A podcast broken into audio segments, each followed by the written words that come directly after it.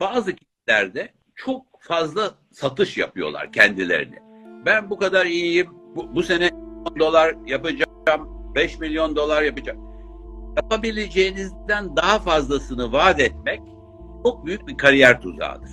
Bugün e, çiçek sepetinde iki sene çalışmak, bir bankada iki sene çalışmaktan daha önemli hale geldi. Finansal bilgisi olmak, dijital tecrübesi olmak, datayı iyi okuyabilmek, acil olmak, e, bir de e, bir multiplier olmak. Yani aldığın işi ikiye üçe katlamak Evet. çok önemli bugünkü dünyada. Bir kişi kötü konuştu diye o kişiyi üzerine çiz, ona ikinci bir şans verin. Çünkü belki o kötü konuşan personal bir tecrübeden dolayı kötü konuştu. Her zaman için cömert olacaksınız. Bu hayatta benim mottom. Merak ediyorum. Hani konumuz yani kariyer tuzakları. Ha, o konu senden gelen bir şey. Nedir bu kariyer tuzakları? Son zamanlarda Ha, çok bu konuda bir eğitim veriyorum. Ee, kariyer ve neleri yapmamak e, önemli diye bir şeyler söylüyorum. Şimdi burada be- be- benim size hemen kısaca anlatayım. Bir, kendini yetersiz bulma. İki, devamlı negatif konuşma. Böyle hep negatif şirkette bir şey, bir iş olmaz. Ya bizim Hasan'dan bir iş. Ya benim patronum kötü. Negatif kariyerde bir müthiş uzaktır. Üç, daha, fazlasına talip olmama. Ya ben bu işi de yaparım. Talip olacaksınız ki bir yere kariyeriniz git. Ee, e, e, dört, kendini başkalarıyla karşılaşma. Ya bu adam 37 yaşında benden daha fazla. Benden 10 yaş küçük. Benden hiçbir zaman için kendini başkalarıyla karşılaştırmayacaksın. Sen yıldızsın, kendinsin. Başkası geçmiş senin. No problem ya. O, ileride sen de onu geçer. Başkalarıyla. O bir promosyon aldı ben alamadım. O bir bonus aldı ben alamadım. Başkalarıyla karşı, karşılaş, karşılaştırmayacaksın. Bir tane daha konu var.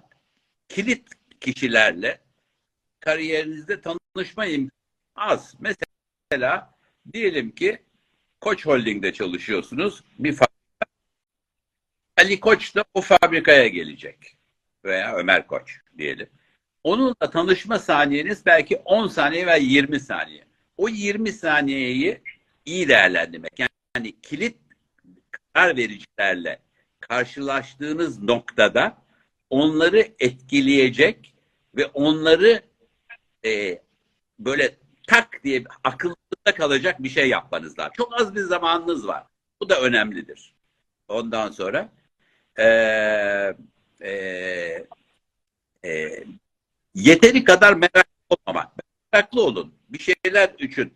Yani e, e, ve ben bunu diyorum daha fazlasına talip olun ve e, şeyini e, bir de bir başka şey de var.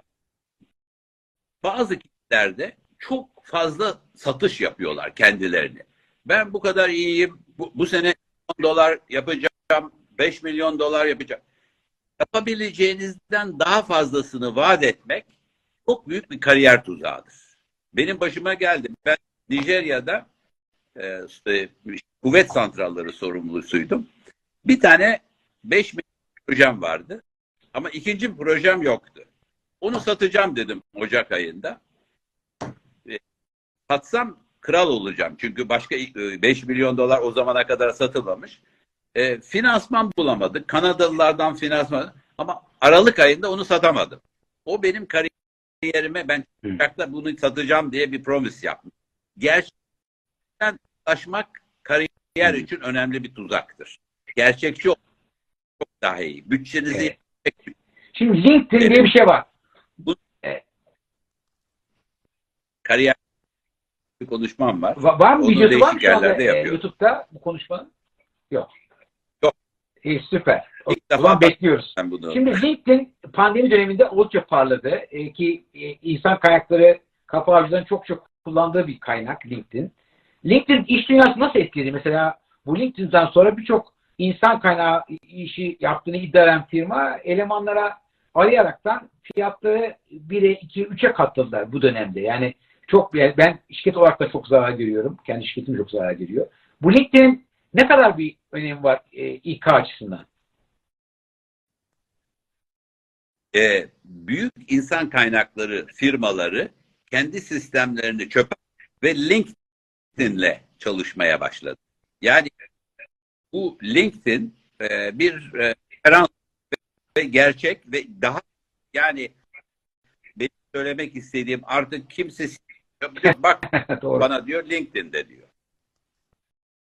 Teknoloji. Ee, ben LinkedIn'in yaşayacağını, hepimizin işini etkileyeceğini, fakat e, e, bugünkü dijital dünyada herkes herkese erişebiliyor. Ve herkes herkesin zamanını biliyor. Ama e, bu insan kaynakları o kişilere erişmek kolay ama eriştikten sonra da hangisinin da bir bizim yani insan kaynakları işinde hem bilim var hem de sanat var. Sanat kısmı da mesela Taner Özdeş'in e, e, bir e, trapez hocası olmasını ne kadar gerçekçi veya ne kadar bence çok gerçekçi. Sen hep atletler ama biraz sanat koymamız lazım. Biraz da bilim koymamız lazım içine. Ama cevabım LinkedIn sayesinde bir sürü şirket etti. Neye devam ediyor. Ve bu e, tamamıyla e, executive search işini Hı, yok etmeyecek ama daha Buradan şeye geçmek istiyorum. Aile şirketleri. Yani e, senin çok yakın e, tanıdıkların olduğunu biliyorum. Yani bu aile şirketleri hep e, hep en iyisini hedefliyor. En iyi yöneticileri getiriyor. Ama sonra yürümüyor iş. Yani yine bu aile şirketlerinde durum değişti mi Türkiye'de? Yani bir aile şirketi gibi çalışmak akıllıca mı yoksa hala bir süre sonra onlar e, bu iyi yöneticileri e, yiyorlar mı? yani o, nasıl orada bir trend değişikliği oldu mu? Şöyle, e, e, aile şirketleri bütün dünyada aynı sem yolu görünüyor. Eğer ailenin hissedar ortakları işe odaklıysa ve işle ilgiliyse ve işle ya ben ne, dedim dünyadaki trendlerle ilgiliyse ve e, şey yapıyorsa onlar yönetim kurulunda kalıp şirketi yönetebiliyorlar. Ve çok iyi profesyonelleri işin içine dahil ediyorlar. Ama her zaman için şirketin içinde %100 profesyonel bir aile şirketi ailenin de bazı bu işe ilgili elemanların işin içinde olması şart. Zaten aile şirketleri öyle aile şirketleri. Yani yüzde yüz bir kere Türkiye'de 500 tane halka açık şirket var. Yüzde 50'sinden fazlası halka açık şirket ondan açık. Yani hala 500 şirketimizin halka açık yüzde 95'i bir aile veya birkaç aile tarafından yönetiliyor. Onun için e, ama aile şirketlerinde son 10 senede Türkiye'de çok büyük bir değişim oldu. Hepsi profesyonel yöneticilere yöneldiler. Çünkü şunu öğrendiler. İkinci ve üçüncü jenerasyonumuzun yeni işler geliştirme, yeni stratejiler gel geliştirme, daha yaratıcılar, existing işi yönetmek için biraz daha profesyonellere yöneldiler. Yani ikinci ve üçüncü jenerasyon belki nasıl anlatayım inovatif işleri bulmaya çalışıyorlar. Yöneticiler de existing şirketi e, karlı ve büyüme şekli hem karlı hem bir Şimdi şirket bir haline getiriyor. İş görüşmesinde hatta e, bir, y- yıllar önce hatırlar mısın bilmiyorum. Sen de bir yemek yiyorduk. E, nedir aşağı yukarı başarılı diye sormuştum. Sen %90'ın üzeri demiştin. Yani doğru insanı e, e, tanıma, işte e, hata yapmama konusunda. E, bu oranlarsak bir iş görüşmesi CV'nin ağırlığı, referansın ağırlığı, testin ağırlığı ve birebir görüşmenin ağırlığı. Ne, ne şekilde burada bir yüzdesel olarak yapsak e, doğru kişiyi bulma anlamında nasıl bir şekilde bu onları oranlarsın? Ee, çok e, bunu empirical bir Tamam. şekilde cevap vermem zor ama bir yüzde 50 bir ağırlıkta %51. olduğunu anlıyorum. Yani yüzde elli. Diyorum ki birim aldığın haz, onun bıraktığı empre dinliyor mu seni dinlemiyor mu? Doğru cevap mu? O işte şimdi e, testlerimiz var, bilimsel testlerimiz. Dünyadaki en iyi CEO'yla bu CEO'yu araştırıyor. Ama orada e, bir e, bazı sorular var ki şeyler öğreniyorsun. Onları da o kişi yanlış değil. Yani e, bir beyin avcısının tarifi ne ders derseniz bir işi işte 15 kişi yapıyorsa bir kişi işi kazanıyor, 14'ü kazanmıyor. O 14 işi kazanmayan kişiyi mutlu eden kişidir. E, bu işte de o birebir görüşmede o işe uygunluğu hakkında çok önemli bilgiler alıyorsun. Çünkü sen neyi tanıyorsun? Bir de neyi tanıyorsun? Bunun ikisinin arasında hangisi uygun? Bunu çok iyi öne- e, çok iyi tartışman lazım. Yani belki dünyanın en iyisidir ama o ortamda başarılı olmayabilir. Yani biz değişik ortamlarda başarılı Mesela olacak bir kişileri görüşme bakalım. İşverenle adayın e, kimyası tutmuyor. Ama sen onun en doğru kişi olduğunu e, düşünüyorsun. Bu tip bir vaka oldu mu yani? İşveren istemiyor ama sen o kadar eminsin ki Her- işvereni ikna ediyorsun. Bu tip vakalar oluyor mu?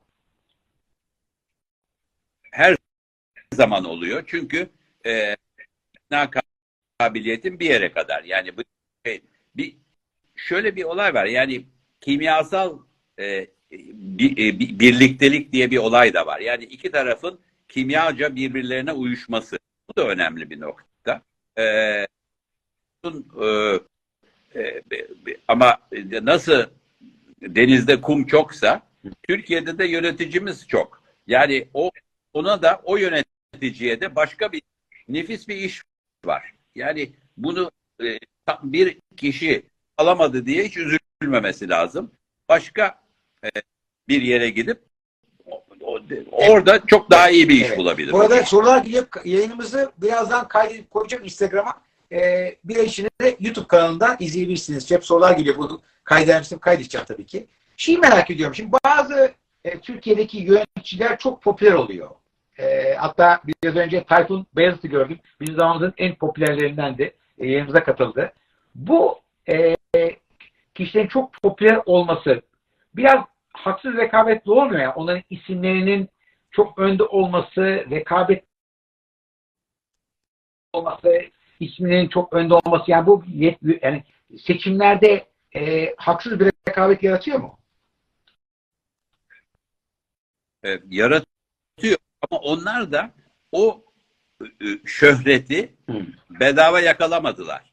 Tayfun Beyaz de Cenevre'de e, Kara Mehmet'in bankasında 4 sene zavallı çalıştı. Yani o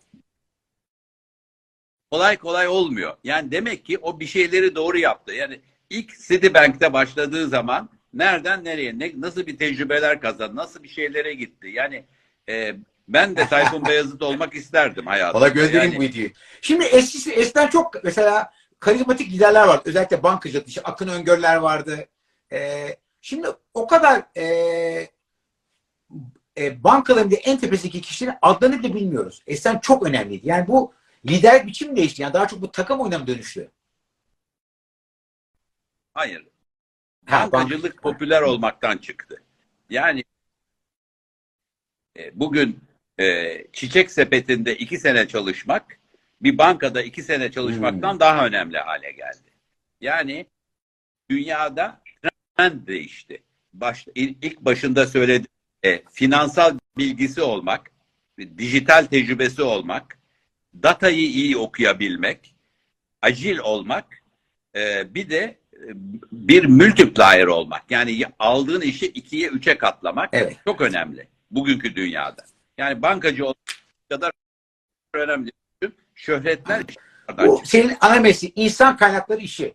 Yani insan kaynakları bu headhunter'ları ne zaman kullanmalıyız, ne zaman kullanmamalıyız? Yani ne zaman onlar olduğu zaman gerçekten bize katkı bulunuyor, ne zaman e, çok da ihtiyacınız yok. Kendinize gidip bulabilirsiniz diyebilirsin. Yani böyle bir ayrım var mı?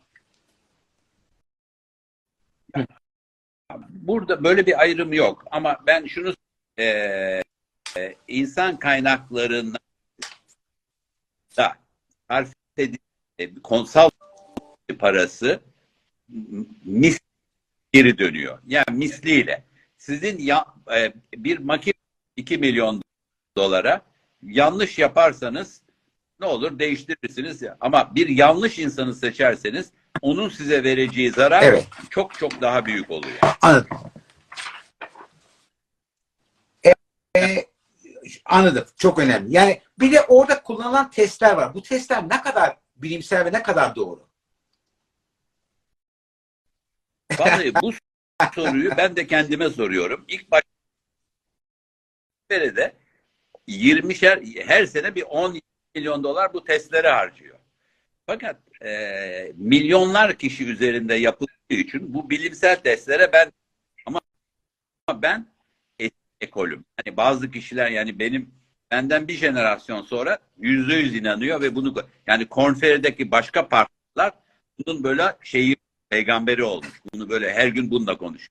Ben biraz ekol olduğum için ama ben de inan artık diyorum çünkü 2 milyon aynı testi almış. Evet. Yanlış Bayağı olamaz. Şirketler bu işe para yatırıyorlar. Yani bu test işine bayağı para yatırılıyor.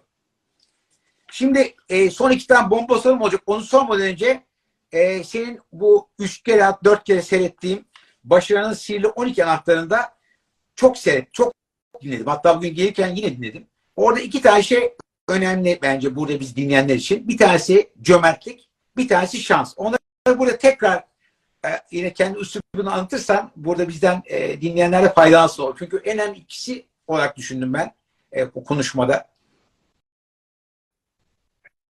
Bu üniversitelere konuşma yaparken, bitirirken söylediklerimin hepsini unutup iki şey hariç. Bir tanesi cömert olmak, en Evet. iyi ekibi kurmak. Şimdi e, cömertten başlayayım. E, cömert dediğim sadece paraca değil, zaman olarak, başkalarına eğitme olarak. Biri biri mesela e, bugün e, öğleyin e, İstanbul Rotary'de gelecek gelecek dönemi başkanı seçerken bir, bir kişi üzerinde bir konuşma yapılıyordu. Dediler ki onun şusu eksik. Ama dedim onu kapatır dedim. Yani birazcık daha fırsat vereceksiniz, şans vereceksiniz. Ve bir kişi e, mesela bir biz konuştu, birine referans aldınız. Bir kişi kötü konuştu diye o kişiyi üzerine çiz, ona ikinci bir şans verin. Çünkü belki o kötü konuşan personal bir tecrübeden dolayı kötü konuştu. Her zaman için cömert olacaksınız. Bu hayatta benim mottom. Ya ama ama onun dışında paraca da cömert olacaksınız. Birazcık vereceksiniz. O da önemli. Yani Evet. ufak şey yapmayın. Şimdi düşünmeyin. e, son iki sorum var. Bir tanesi çok merak ettim. Ben cevabını merak ediyorum. Şimdi konuşman diyorsun ki sevilmek önemli diyorsun. Sevilmenin ilk kuralı gülümsemek. Hatta bugün yine onun videosunu koydum. Fakat kariyerim boyunca ki ben de aşağı yukarı e, 40 yıl yakındır iş dünyasındayım. Bazı sevilmeyen insanlar çok çok başarılı olduklarına tanık oldum. Hatta benden de çok başarılı olduklarına göre ki ben sevimli olduğumu düşünüyorum. Nasıl oluyor bu iş yani? Sevilmeyen bir insan nasıl başarılı olabilir? Onun da e, e, yani şöyle e, e, belki bizim bilmediğimiz e, hani dediğim ya ilk baş biz bir toplumda yaşıyoruz. O toplumun içinde bazı kurallar var ki ona ben e, yani etken dış etkenler diyorum. Onu oraya taşıyabiliyor. Mesela limitı olmayıp birinin e, oraya getirilmesi gibi. Veya e, yani sonunda ama e, Red Kit hikayesi gibi iyiler kazanır. Sevilmeyen insan da sonunda kaybeder. Sonunda kaybeder. Yani sonunda. yani e, orada o başarı sürdürülebilir değildir. Sevilmeyen birinin sürdürülebilir değildir. Bir de demin bir soru sordun. Şans dedin. Şans için de demin anlatmıştım. Birazcık sizin o şansı yaratmak için çalışmanız lazım. Yani e, yarın sabah kalktığınızda e, bir radyo dinlerken haber okudunuz. E, Malezyalı e, firma e, Sabiha Gökçen'deki e, misli yapacak. Bu herkes için bir şans. Bir Malezya hakkında araştırdım. O firma kimmiş? Sabiha Gökçen'de ne oluyor? Niye bunlar buraya yatıyor? Birazcık Evet, oradan evet, çok- çok şansınızı güzel. getirebilirsiniz. Şimdi bir soru yoktu aklıma geldi. Şimdi insan kaynakları firmasına herkes artık LinkedIn'e oradan buradan başvuru gönderiyorlar. Fakat bu firmaların çoğu geri dönüş yapmıyor. Yani bu e, sadece bizim ülkemiz olan bir şey mi? Yani nezaketen yani başvurunuz teşekkür ederiz fakat başka adayla anlaştık. Yani bir dönüş sağlanmıyor. Hiç dönüş sağlanmıyor. Yani bu da motive, demotive ediyor birçok kişiyi. E, yani bir daha sanki kimse ona işe almayacakmış gibi oluyor. Bu konuda görüşün nedir yani? Yani insan kaynaklarının insana iyi davranması gerekmez mi? birazcık dü- dünya ile ve Türkiye'de daha fazla. Çünkü Türkiye'de e, siz Hürriyet gazetesi veya bir yere bir ilan koyun. Dedim ki mesela e, kimya mühendisi aranıyor. Coğrafyacı bile Doğru. müracaat ediyor. Yani herkes bir, bir yanlış doğru okumama var. Ya o bizim eğitim sistemimizden kaynaklanıyor. İkincisi biraz şarkta da yani hem e, insanlar bıkıyor bu kadar çok saçma cevaba. İkincisi de şarkta da bizim ya e, bu olur buna cevap vermesek de olur diyor. İkisinin şeyi ama zaman geçtikçe insanların şey olmaya baş daha eğitimli müracaat yapmaya başlayınca cevaplar da geri gelecek. 2020 yılında seninle panelde ilk programımızı yapmıştık. O zaman Türkiye hakkında harika Evet. bir senaryo yapmıştın. Hatta ben sormuştum ya nasıl böyle ki sonraki bütün yaptığın tek konuşmalara da bakıyorum. Her yerde hep aynı. Türkiye, Polonya, Türkiye harika. Ben çok karamsarım. Hala pozitif düşünüyor musun ülkemiz hakkında? Bu seçimlere rağmen, bu ortama rağmen. şöyle düşünüyorum. Ee, Türkiye'nin e, demografisi, e, o demografik durumu, e, e, toprağındaki bereket, üretim gücü ve insanını başarılı buluyorum. Doğru bir yönetimle ve hukuk sistemi geldiği takdirde burayı kimse tutamaz. Ama çok so- sorun var. Yani işte bu en son bu e, birçok e, sorunla mücadele ediyoruz yani Türkiye'de.